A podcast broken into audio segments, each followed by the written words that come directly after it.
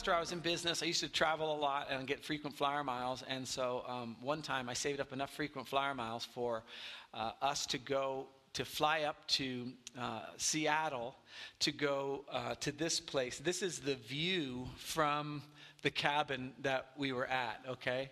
And it was at a very stressful time in my life. We were um, doing uh, an addition on our home, and uh, it was a very stressful time at work. And so the thought of going there was just very, very appealing to me. And so um, we, we got the kids ready. I don't know if you've ever traveled with small children don't okay just leave them at home or do whatever or don't go but it's it's just crazy they all they you know, you pack all their stuff, and then they have a big thing they want to bring on the plane. You know, they want to bring every toy they've ever owned to, to, to play with on the plane. It's like, you can't ride your bike on the plane, okay? They don't let you do that. But so they pack it all up. It's very stressful. You got all these things. They, they were too young to really help carry anything. So all, all they did was just have more luggage, and then, you know, and so. Uh, um, so we get to the airport, and it is packed. Oh, here's some crab legs that we got at that Puget Sound place. Yeah, really nice. Okay. Anyway, um, so here's LAX. Uh, uh, that that is. Uh, I'm the one. No, I, this isn't. I didn't take this picture. But when we got to LAX, that's what it felt like. And so we got in line uh, to be probed, and you know, we, we, we're all just kind of, we have everything together. And I start looking at my clock, on my watch, and I'm like, I don't think we're going to make the flight. Now, typically, I'm just a very calm person. And, um, but as, as the flight time, the boarding time got closer, and that line didn't get closer, I started getting like really perturbed. So like I didn't want to talk to any, like even when my kids are like, "I love you, Daddy," I'm like, "Love me tomorrow. Be quiet. I'm trying to get us through, you know, TSA or whatever." And uh, and so it's getting closer, closer, closer. I'm like, "We're gonna we're gonna miss our flight." So I start thinking, Plan B. There's no other flight to to go. It's to be the next day. And so uh, we're going, going, going, and all, all of a sudden, they said, "It's closed. You can't go on." So so I, so just to review, um, this is where I wanted to be, and this is where I was, okay? Just in case we missed wanna be, was, okay? So I'm not handling this very well. I don't know if you remember me handling it well or not, but um, I remember me not handling it very well. And so uh, we get in the car and we drive back home, and, uh, and I'm just thinking, I, I love, wanna be? Was, wannabe, okay? That's where I wanted to be. And so I'm driving on the freeway thinking to myself, this is not fair. And I, you know, it was the government's fault. But, you know, it was 9 11. Now, you know, you can't get on a plane anymore. I had all the people I'm blaming. You know, I, I, I you know, why did the kids have to pack that GI Joe with a kung fu grip or whatever? You know, it's like, it's like I, I just wanted someone to blame, and so uh, I'm angry, and we pull in and we grab all our luggage, and I open the front door, and the whole house smells like gas. Our uh, the guy who was building the addition uh, was working on the gas line, didn't cap it off, and he turned the gas back on. Had we not missed our flight, he wasn't coming back for another two days. Our house was all locked up as tight as a drum, like you do when you're going on vacation, right? And it was all and it was filled with gas. So I, I went, turned off the gas, we let it, we let it air out, whatever. But now, my whole attitude about missing the flight changed. Because I've I believe God saved my house. Like like if God, if there's ever a reason for God to make you miss your flight, that ranks up pretty high, okay? And so, so the only thing that had changed was my perspective. I still was going to be a day late to vacation. I was going to miss all that. I was still, I still had to drive to the airport, back, and then to the airport, and uh, you know, back again. All, all that kind of stuff. But, but all of a sudden, I was like, open my eyes to wow my house could have exploded if we had not come home. Okay, now, What we're going to talk about this morning is uh, not uh, LAX. We're going to talk about um, this. Repent, for the kingdom of God is in your midst. We talked about this, that that word, that Greek word for repent, metanoia, is to change the way you think. Okay? So it, it could be written this way Change the way you've been thinking. A life of intimacy and interaction with God is now in your midst. What, what we're going to see this morning, hopefully, and we're going to do things a little bit different this morning, but uh, what we're going to see this morning is that I actually could have had that attitude the whole time. Even while I was in line, even though, even right before missing the flight, even, you know, driving back with my tail between my LAX legs, trying to get back to home. Uh, the whole time, I could have had the attitude I had when I realized the house was filled with gas if I had just changed the way I was thinking, if I invited the kingdom of God into that situation. What, what we've been saying is this allowing God to be God in everything. That's what we've been talking about week after week. Well, this morning, what we're going to talk about is um, something that Jesus brings up in his Sermon on the Mount. Remember, last week we talked about uh, money, we talked about wealth. You can't serve both God and wealth, it's, it's, impossible, it's an impossibility. At another point, Jesus says you, you're going to hate one and love the other, or love one and hate the other. That if you're focused on money, about accumulating wealth, either using it to spend or using it to save, if that becomes kind of one of your things, you're going to edge out God. And so he, he, he says you cannot have it both ways. You either have wealth or you have uh, uh, or God. You can't, you can't do both, okay? Now, you can have wealth, you just can't serve it, okay? So it's just, it's, it's, if you make lots of money, that's fine, but it, it, once it becomes the thing that you rely on, you're going to edge out God.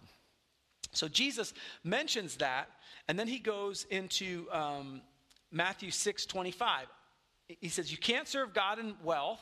Therefore, I tell you, and kind of a funny little pastor thing, you've probably heard them say it when you see therefore, you have to look and see what it's there for, like you look behind.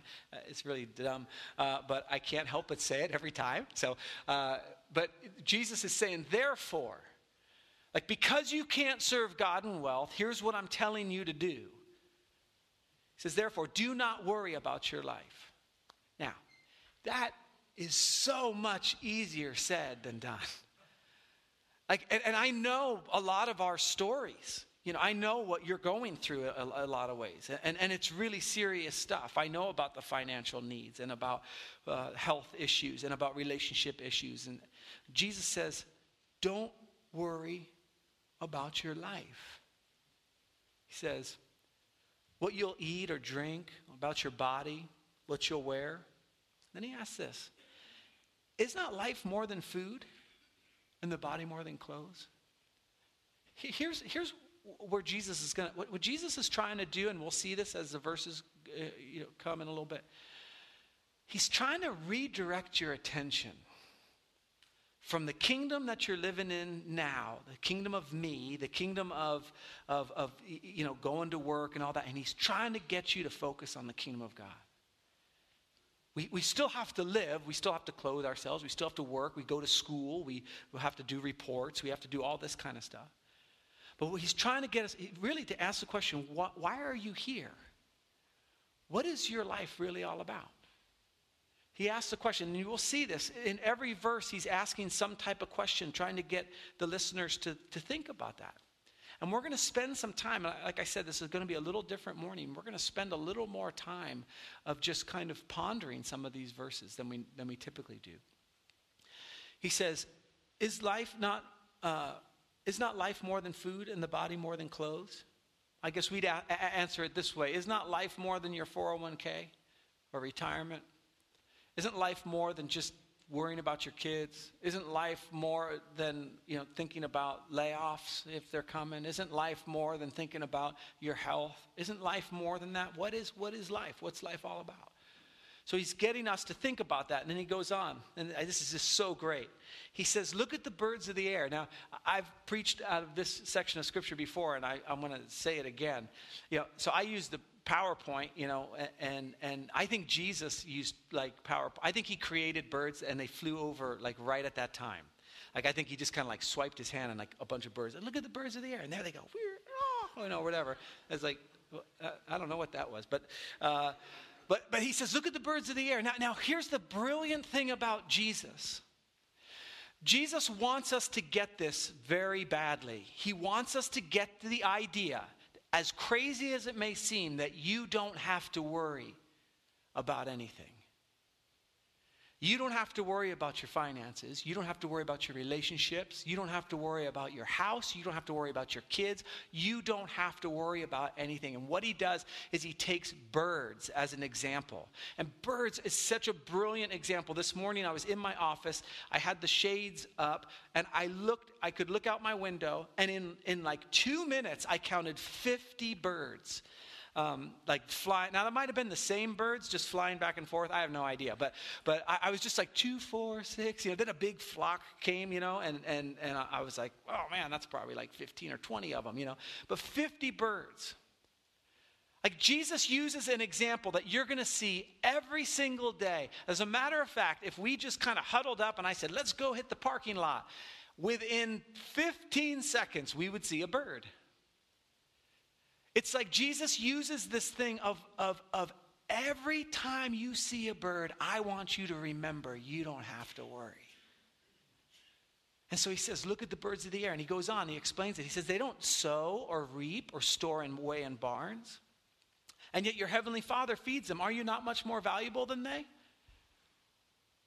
Answer the question Aren't you valuable to your heavenly Father? Doesn't he love you? Now, now here's the thing we're going to see this in a little bit, but if you could walk away today with just two things your heavenly Father loves you and he knows what you're going through. He loves you and he knows what you're going through. Now, you might say to yourself, well, if he knows what I'm going through, how come he doesn't change it? Right? Well, that's between you and him. I don't know. But I'm just telling you, he loves you very much and he knows what you're going through. He knows what you're worried about. And so he chooses birds of the air. And you, know, you notice he says they don't sow or reap, but they do work. Like they do build nests and they do. And, and so it, it, it's okay. You know, you think to yourself, well, am I supposed to just sit and do nothing? No. He's saying keep working, keep doing the, the best you can, be productive, be responsible, all this kind of stuff. Just don't worry. Be productive, but don't worry. Okay? And so he says, um, Are you not much more valuable than they? And then he goes on. And he asks another question Can any of you, by worrying, add a single hour to your life? Like, like, like, does worry work? Like, does it even accomplish anything? Now, maybe it gives us ulcers or whatever, you know, however, you know, we get that, we get high blood pressure, we get all these things, you know, we get, we can't sleep at night because we're worrying. You ever wake up in the middle of the night and you're just like, you, you, just can't go back to sleep because you're worried about something. Worry doesn't accomplish anything. Your Heavenly Father loves you and He knows what you're going through. He said, and worry doesn't work. He goes on. He says, and why do you worry about clothes? Well, because I don't want to walk around naked. Uh, See how the flowers of the field grow. They do not labor or spin, yet I tell you that not even Solomon in all his splendor was dressed like one of these. You know, Jesus reaches back 900 years and talks about Solomon. And Solomon was basically the wisest man that ever lived. Um, and he, uh, when he was very young, he was given the kingdom to rule. He was given Israel to rule. And um, God said you could ask for anything, you know, kind of like genie in the bottle type of thing. And, you know, you just, you, you know, it, I don't know why he didn't ask for more wishes, but anyway, he didn't. He asked for wisdom. And that really was kind of really got to God's heart. Like he asked for wisdom. And so he, he made sure that he was wealthy and he kind of took, took care of them. And so Solomon, when, when they would when Jesus would bring up Solomon, they all thought would think about the temple because Solomon built the temple, and they think about the glory days of Israel when other kings would come and ask Solomon for advice and all this kind of stuff. But then they'd also know this: Solomon's reign ended horribly. His son took over, and basically the kingdom got divided because Solomon worried. He worried about, he overused people, and, and, and because he wanted to build the kingdom, build his own kingdom, build his own kingdom. He had all these wives that he would have peace treaties with other nations and marry um, their uh, uh, daughters and all that kind of stuff to keep peace. He was worried about that. Jesus reaches back 900 years and he goes, yeah, Solomon, when it was at its best, when Israel was at its best, I mean, there was just silver everywhere. They, they were, you were, everybody thought Israel was awesome. The temple was there, all that. Eh, that does not compare to what a flower looks like. Now, again, Jesus uses something we could all get together right now, walk around the property, and look at all sorts of flowers. What he's trying to get you and I to see is that every single day, there is reminders out there that you don't have to worry. But how am I going to get into this college? You don't have to worry about that. You just have to do the best you can. Well, how, how are we going to? We need a new car. How are we going to afford a new car? You don't have to worry about that. Well, what do I do about this relationship? What if he, what if, you know, what if Adjua leaves and, and, and goes to Santa Cruz and, and then we don't have a worship leader? I don't have to worry about that. I do worry about it, but I don't have to. right? But all these things that seem like, well, boy, what are we going to do about this? And what are we going to do about that? Again, we know each other's stories, so we know what, what's going on. Look at the birds of the air. Look at the flowers of the field. God loves you and he knows. Ooh, sorry. And he's angry. Uh, he says this If that is how God clothes the grass of the field, which is here today and tomorrow is thrown in the fire, will he not much more clothe you, you of little faith? don't you understand how much he loves you? Do you really understand how much he loves you? And he goes on. He says, So do not worry, saying, What shall we eat? What shall we drink? What should we wear? He says, so the pagans run after all this kind of stuff. Now, he uses this term pagans, and, and so you might be new to church, or you know, you're just visiting or whatever. You're not sure about the Bible, you're not sure about God or whatever. Um, uh, this word pagans is just the idea that they're worshiping gods that don't work. It's not, it's not going to work. That's why they chase after all this. And Jesus is getting, trying to get down to their level to go, listen, you have a God that works. You have Yahweh. You have your heavenly Father who loves you and knows what's going on. Don't act like he doesn't love you. Don't act like he doesn't know. He's like the pagans do that. They would they would worship gods that would get angry. You know, you had to please them and do all this kind of stuff. We have a God, Jesus is saying, my heavenly Father loves you, takes care of you. Says the pagans ran, run after all these. Here we go. And your heavenly Father knows that you need them. Here's, uh, here's what I, I, I want you to do. Just, if you can, just think about something that's been on your mind that you've been worrying about. You know, whatever, finances, relationships, whatever. Just think about that. Okay? You got it in your mind? And just say out loud, He knows. He knows. Yeah, but I, I, he knows. Now watch. How do we do this? How do we get, because it's so easy to just say, don't worry about it, right? I mean, I can stand up here and I'm not going through your thing. I'm not worried about your kids and I'm not worried about your retirement. So it's easy for me to just go, hey, don't worry about it. You know, you'll be fine. But how do we do that? Well, Jesus didn't leave us hanging. He didn't say, just don't worry about it, and if you worry about it, it's sin, and you know, you get over it, and all this kind of stuff. He didn't say that. He actually gave us something to do that we can exchange worry for something else. Jesus actually gave us um, a, a remedy for worry, if you will. Like, because worry takes a lot of energy and it, it, it drains us. And we can keep, like I said, it can keep us up. And so, so what do we, we just can't not worry. And Jesus says, I'm going to have you replace worry for something else. Here's what he says He says, Seek first his kingdom and his righteousness. Instead of worrying, seek first his kingdom and his righteousness. I just want to take this down as practical as I possibly can get it. the people I see that I want to emulate, the people in, my life, where I look at their relationship with Jesus and I go, man, that, that is, that's who I want to be. Okay, kind of my, my heroes in, in, in the faith. They all have one thing in common, and that is a daily time with God. Now, if you've been a Christian for a long time, you know, we call that a quiet time or, or whatever. But, but I, I want to go deeper than just just having a quiet time. I, I, I want to be really specific to, to be able to start your day with this God, help me see your kingdom throughout the day. And, and so, so um, you know, some people have this time with God at night. Um, some people have this time with God in the morning. Uh, the morning helps because you're starting your day off, but it would look something like this You get alone, you get away, and you, you actually treat God as though He's there, that He's real. And maybe it looks something like this. You, maybe you read your Bible for a bit and you just kind of let the words of the Bible just kind of wash over you and get inside your mind. And then you just start this conversation Heavenly Father, you know what my day looks like today. You know that I'm probably going to get frustrated on my way to work in traffic.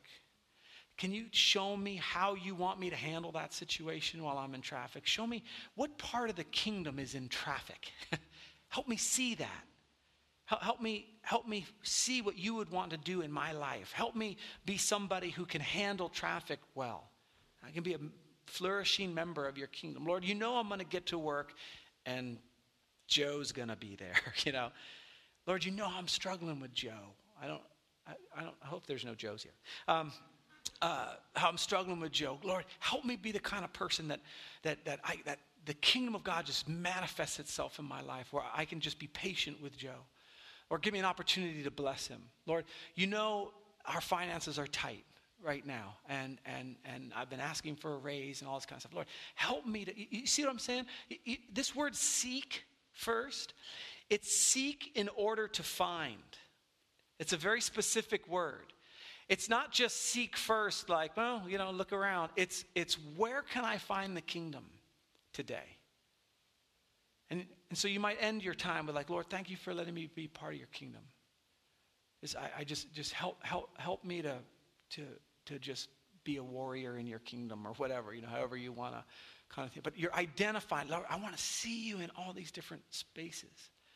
And maybe as you're worrying about stuff, you know, you think about, oh, how my kid's going to get through college. God, help me be the kind of man or the kind of woman that can handle that.